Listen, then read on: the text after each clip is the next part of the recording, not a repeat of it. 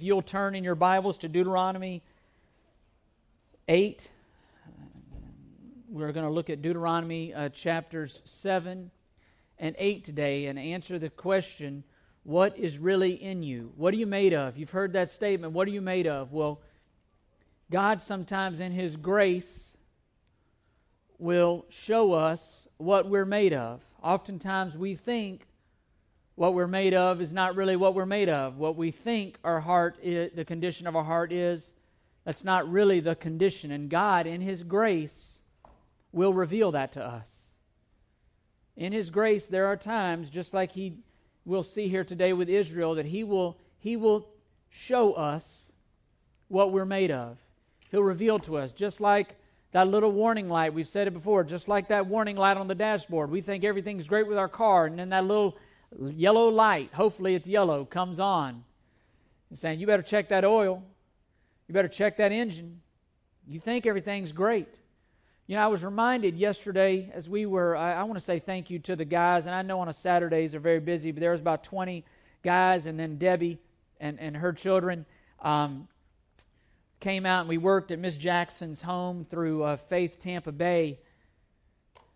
And I was reminded yesterday, we were in, I clearly fell under the, there was a special labor, experienced labor, the electricians and the Rays and the Nathans and the Joshes of the world. They were all inside doing real specific, knowledgeable stuff. And then they like to call us general labor. That basically means I don't have a skill. So I have a heartbeat and I have a little bit of muscle. So they're like, you go out in the yard and work out there. I was reminded of something pertaining to today. There was a huge tree, about 3 of them, that had fallen over. They were broken in 2. They weren't serving their purpose. But they were hanging on to the roots by a thread. But there was still, the thing that struck me is there was still some green growing out of them. There were still some green branches that were growing. These trees had been dead for a long time. Rotting, decaying. There was a little bit of life left in them, though. And I sat back and I looked at that as we were cutting it away, and I thought, you know what? I'm afraid that's how some of us are as Christians sometimes.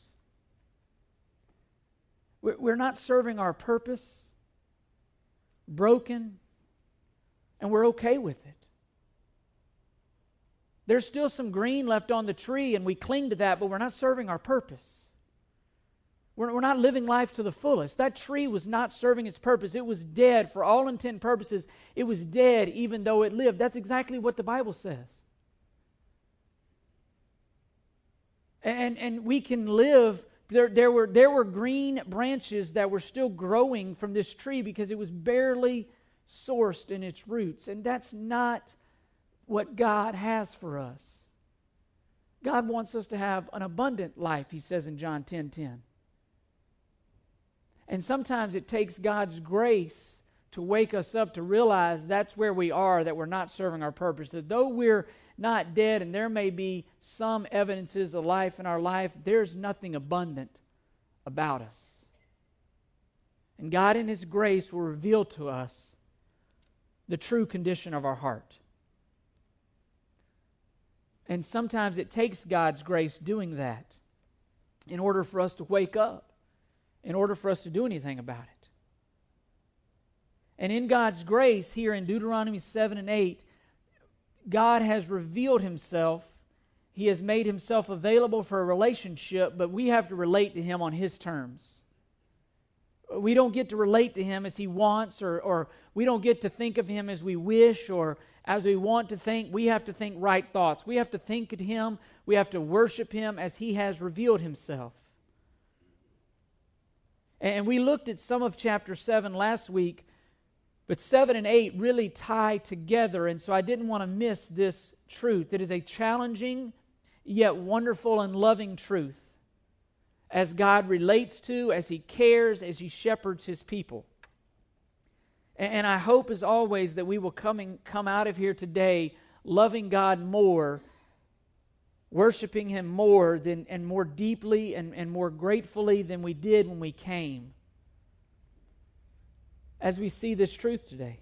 Just one more truth in a long list that we'll see of how great our God is.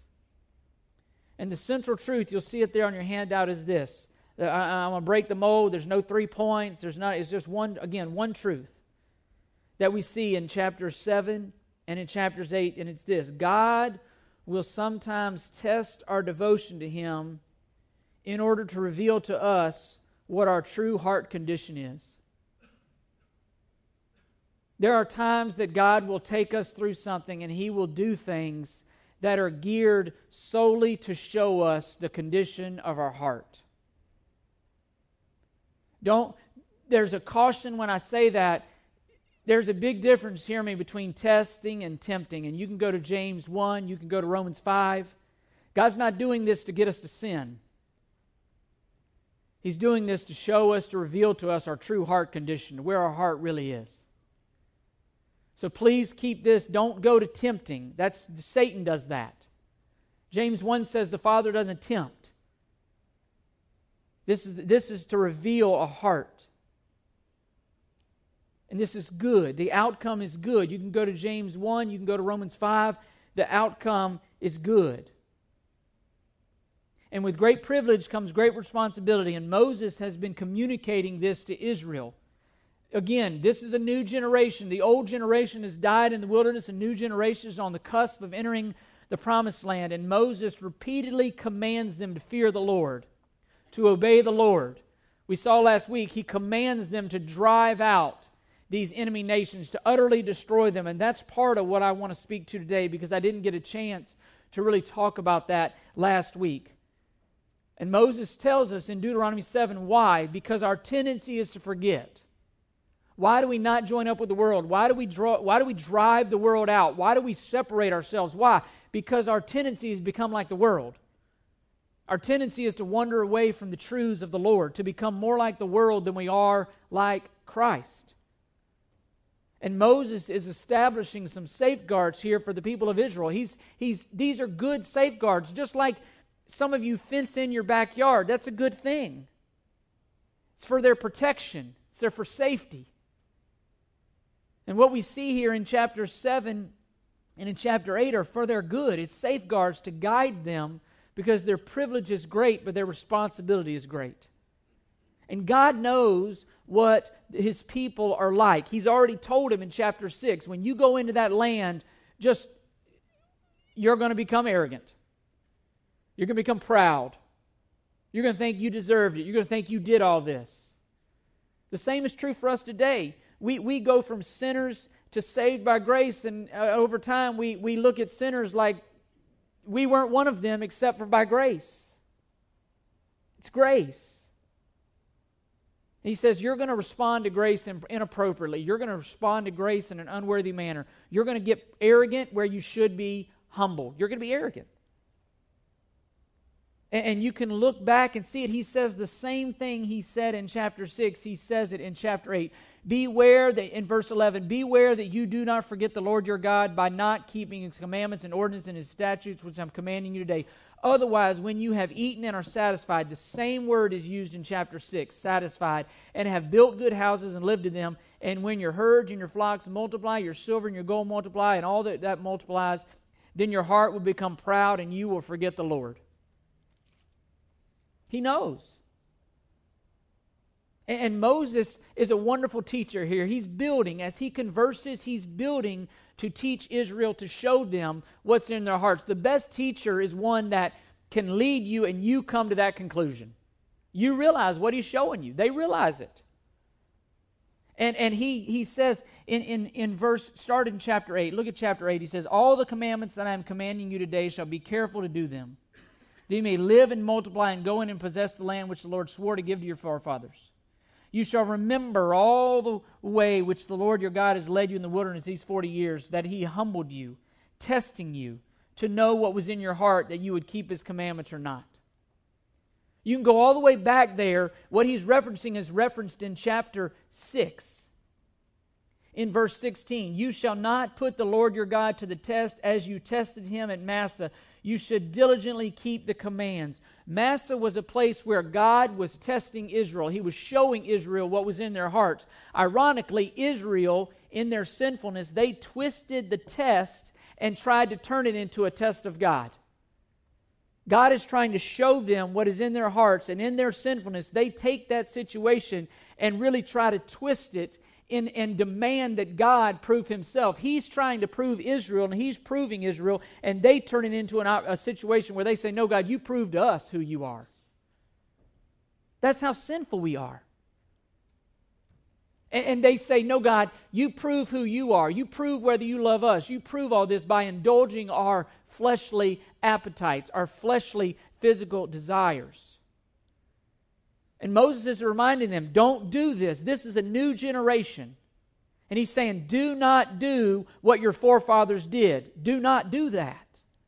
You can see an exact account of this in Exodus 17, verses 1 through 7. We're not going to read it for the sake of time. But you can also see it in Psalm 95. As I was studying this week just on my own and for a different Bible study, God is good. I ran across this in Psalm 95, verses 8 through 11. Listen to what the psalmist writes.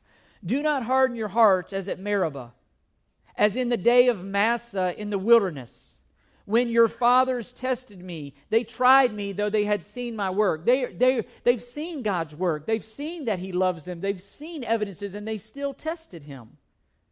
"For 40 years, listen to what he says, "For 40 years," this is the Lord speaking, "I loathed that generation and said they are a people who err in their heart." We saw last week that the problem is our heart. "And they do not know my ways. Therefore I swore in my anger, truly they shall not enter into my rest." They didn't see the promised land. They were to be proven, they were to be refined, they were to be made to be pure by the Lord. That was his goal, and instead, here they are testing the Lord. And the point Moses is making is this: we're inviting the Lord to discipline us when we openly and unbelievingly question his abilities, or when we defy his authority. We're asking the Lord to discipline us. We are asking for trouble. And Moses is saying, do not do what your forefathers did. After God had delivered them from Egypt, he deliberately led them through difficulties so he could teach them to trust him.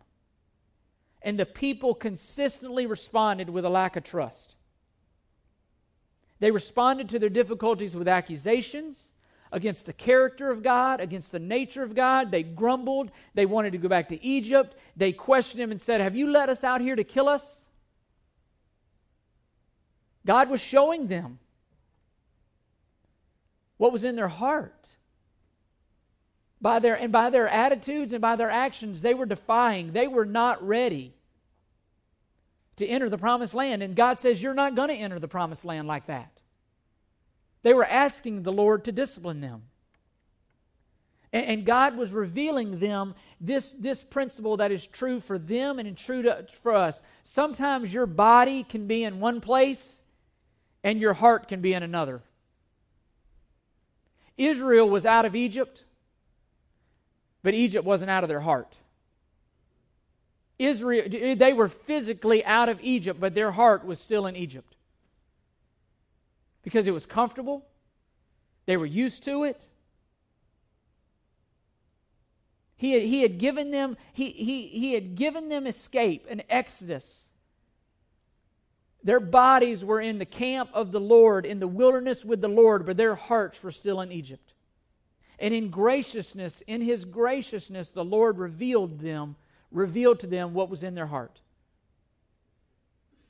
And yet they turned that into an opportunity to try to question and test the Lord instead. And I thought about this. How many Massahs are in my life? How many Massahs are in your life? Times when the Lord in his grace was simply showing you, Chris, you're not quite where you think you are. Chris, I'm going to do a spiritual EKG on you, and you've got some heart problems. And yet, because of those heart problems, I turned that into an opportunity to question the Lord. and I try to question his goodness. How many times maybe are our bodies in one place, but our hearts are in another? How many times physically are we present somewhere, but our hearts wish we were somewhere else? Maybe even here today. How many times do we openly just question the Lord and his character and his goodness? We're asking for trouble. And what Moses is saying is, look, sometimes the Lord tests our faith. He exposes our hearts. But these are not just in the great crises of life. Oftentimes, for most of us, and more often, it's in the small things, the unexpected events in life, in the traffic delays, the unrecognized dreams, irritations, interruptions to our schedules, illnesses. I thought about this this week and just with illnesses, and I don't say that lightly. I want to say I appreciate the way that the Hales and Seth and their family are walking through this illness. I appreciate Terry and Carolyn Scott sending out an email praising the Lord and thanking a church for praying for them, that they sent out a report that the cancer is not growing, that the doctors believe that even with continued treatment it will shrink. But I appreciate the spirit in which Terry and Carolyn have faced cancer. And many more of you. But those things reveal our hearts. God uses them to expose our hearts. And our response to life's situations and circumstances is an indication of the true nature, true condition of our heart. How we respond is an indication of our heart. Moses is telling them and he's telling us what life does to us depends on what life finds in us. What's in us? If we love and trust the Lord, we leave the matter up to His sovereignty, and we trust His sovereignty, and we continue worshiping. We understand He's good and He's loving and all those things. Believing and trusting that no matter what, that God is good. If we don't trust, guess what? We question Him. We get mad at Him. We get angry at Him.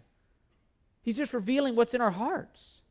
And you see it in verse 2. Remember all the way of chapter 8, which the Lord your God led you in the wilderness these 40 years. He's saying, you don't think God did all that for bad? Look, at 40 years He was faithful to you, that He might humble you. But part of the reason why He did that, He's humbling you, testing you to know what is in your heart, whether you would keep His commandments or not. And hear me well. Tests are not meant to show God what is in our heart. Tests show us what is in our heart. He knows what's in our hearts. He doesn't need to find out what's in our hearts. He knows, and that's what He's doing to them. That might be what He's doing graciously to some of us. He knew what was in their hearts. The problem is, I don't know what is in my heart. And you don't know what is in your heart. Look with me at Jeremiah 17:9. It says, listen, this is a description of all of our heart. The heart is more deceitful than all else and is desperately sick. Who can understand it?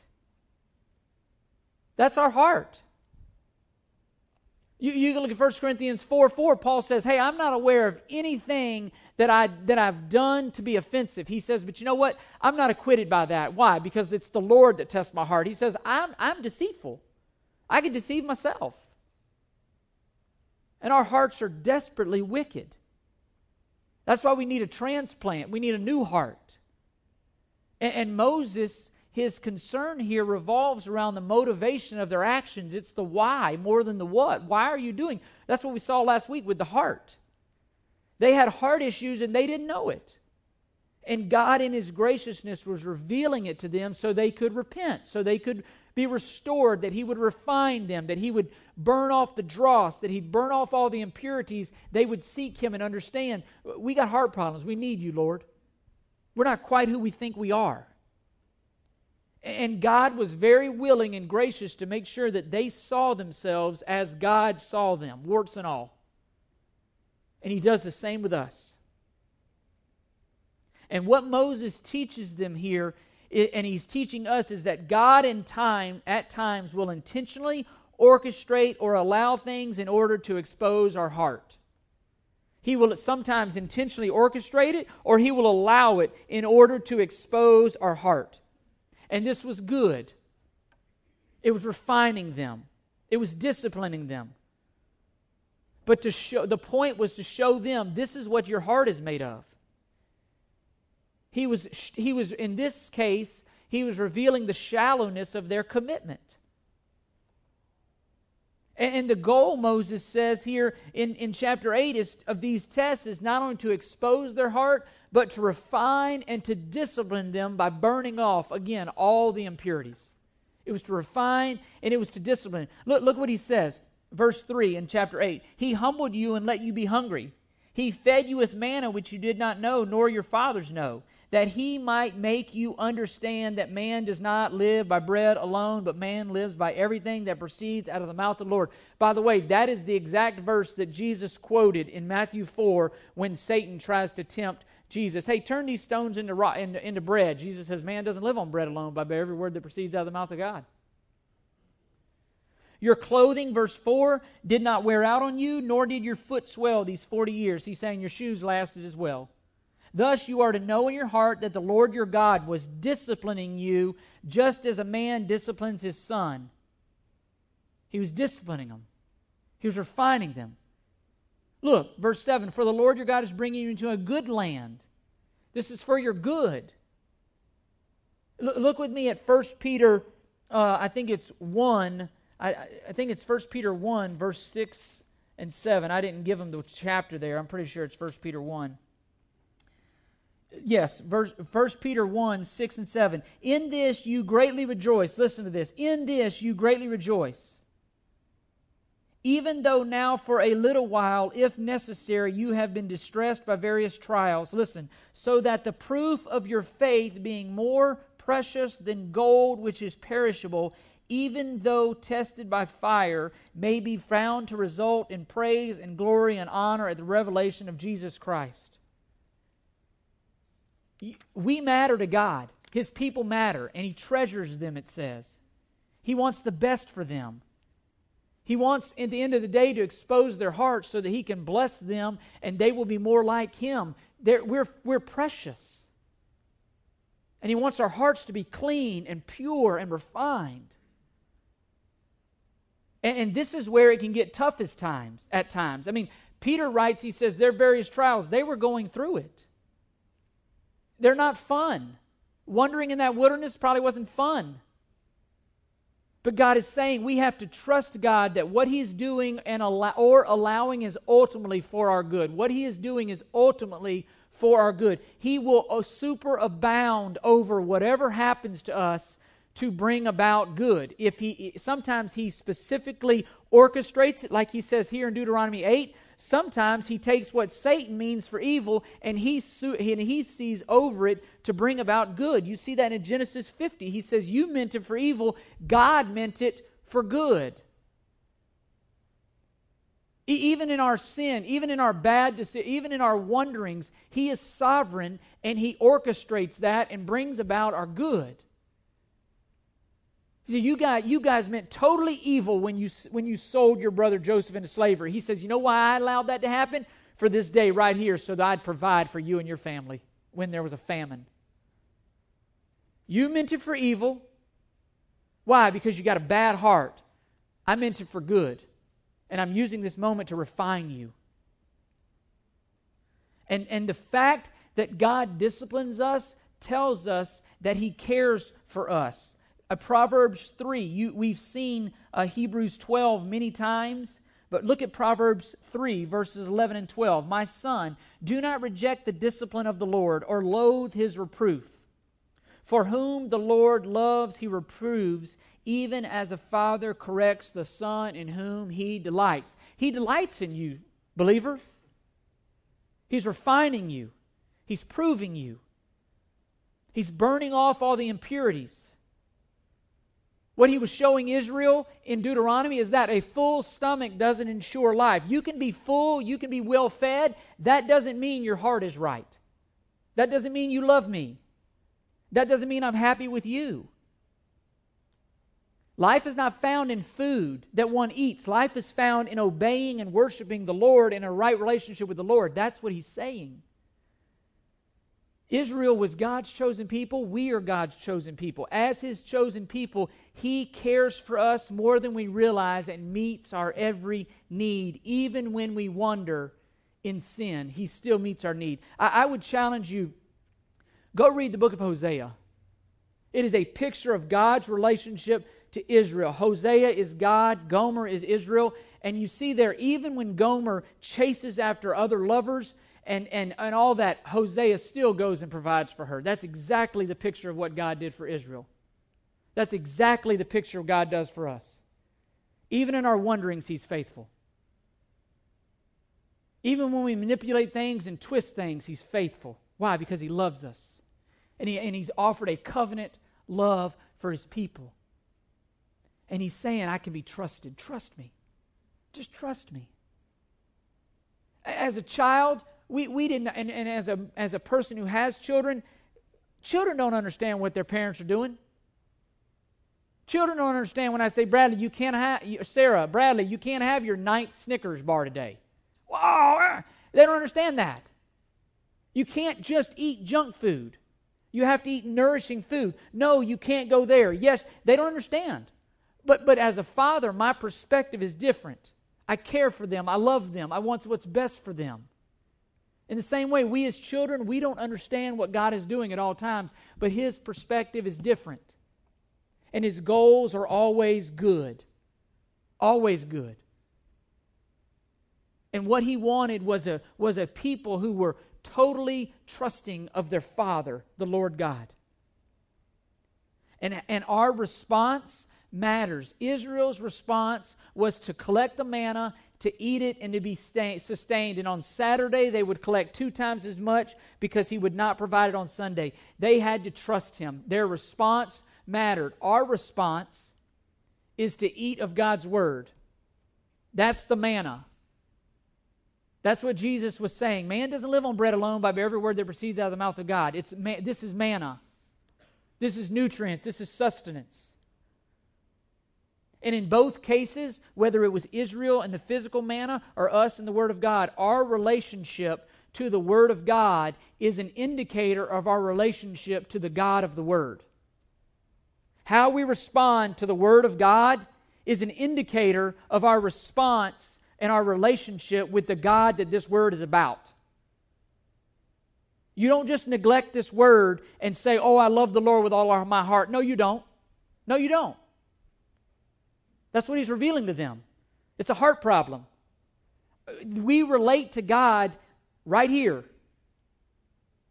Right here. Whether it's prayer, whether it's fellowship, reading the Word, it all goes back to the Word of God.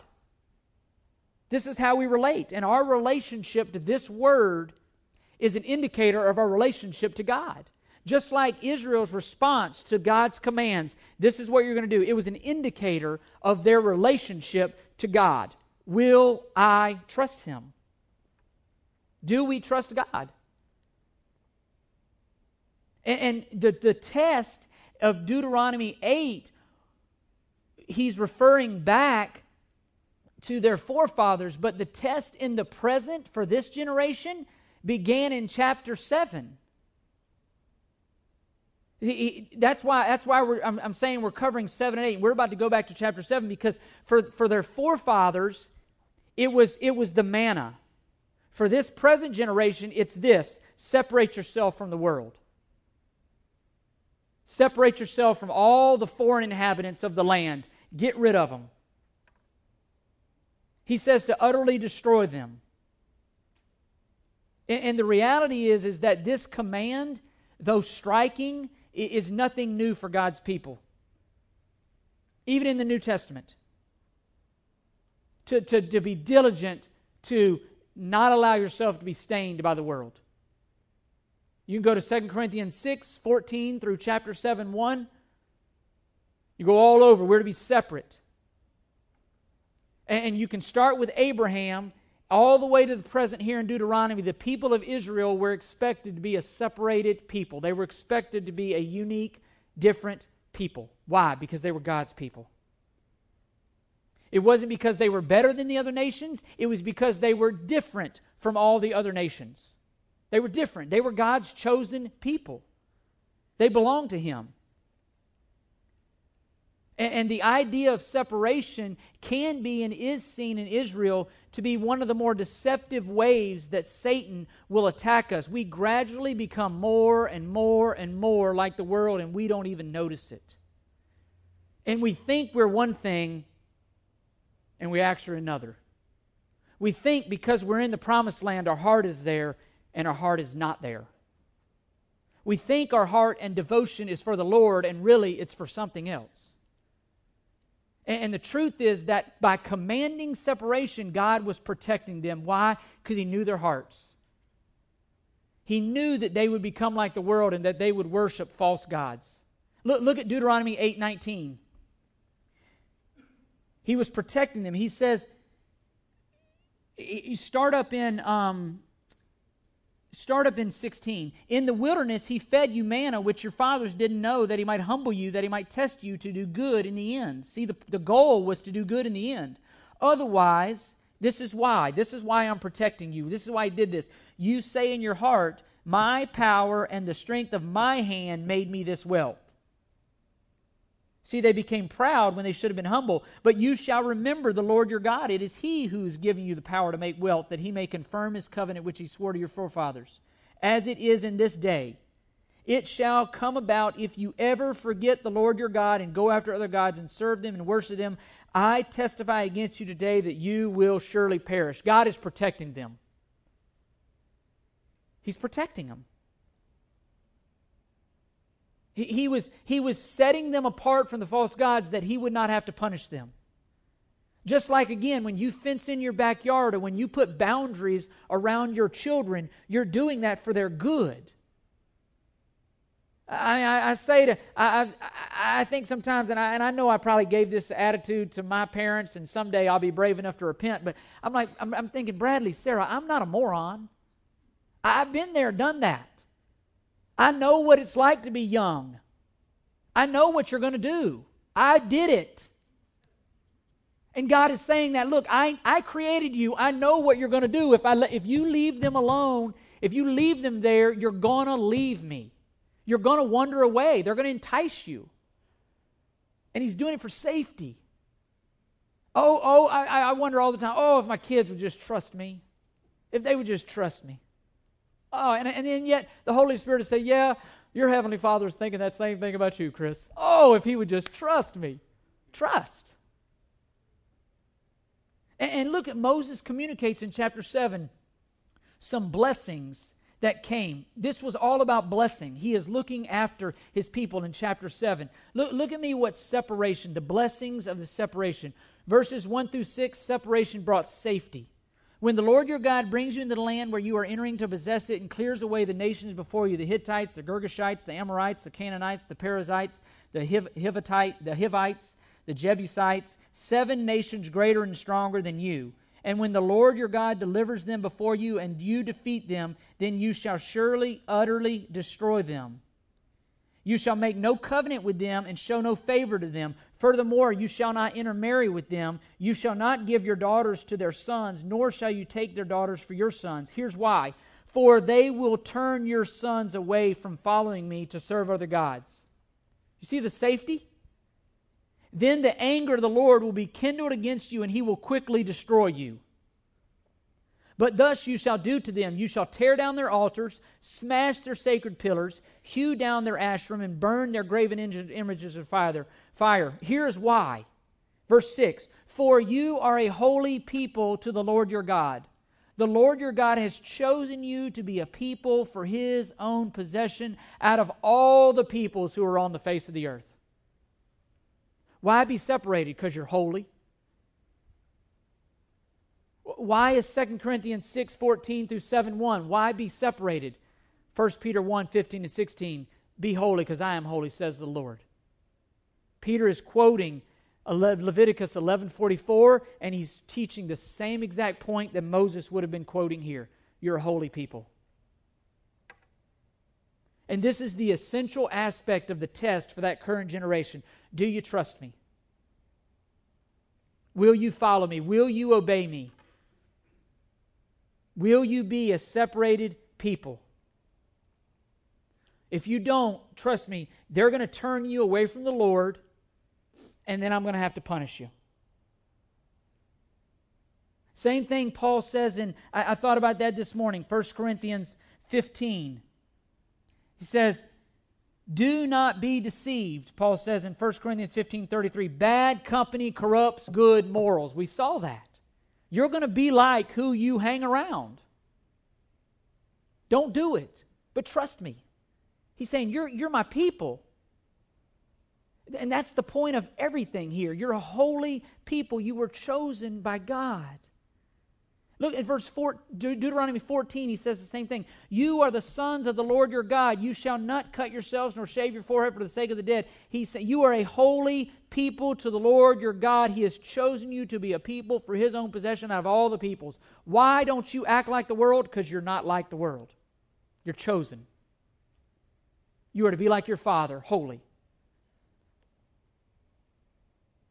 And separation, what he's saying, it's the same for us. 2 Corinthians 6, 1 Corinthians 6. And hear me, separation doesn't mean isolation. We can't be a light. We can't be salt. We can't be these things if we isolate ourselves. We are to be in the world, not of the world. We are to be insulated, not isolated. The job of us is to eat the word of the Lord, to feed, to be fellowship, to have intimacy, so that we can go into the world and not be like the world. We can go into the cold, and the cold doesn't get us. That's exactly why you wear a jacket. You put jackets on your kids. Why? So they can go into the cold, but the cold doesn't get into them. That's exactly what this word does. It insulates us. So that I can go into the world, and the world doesn't get in me. And what we are called to be is separated from sin and the world system, but still be involved in the world. We're to be separate, but involved. We're to live alongside our neighbors, but we are not to worship what our neighbors worship. Biblical separation, what he's saying here is biblical separation is contact without contamination.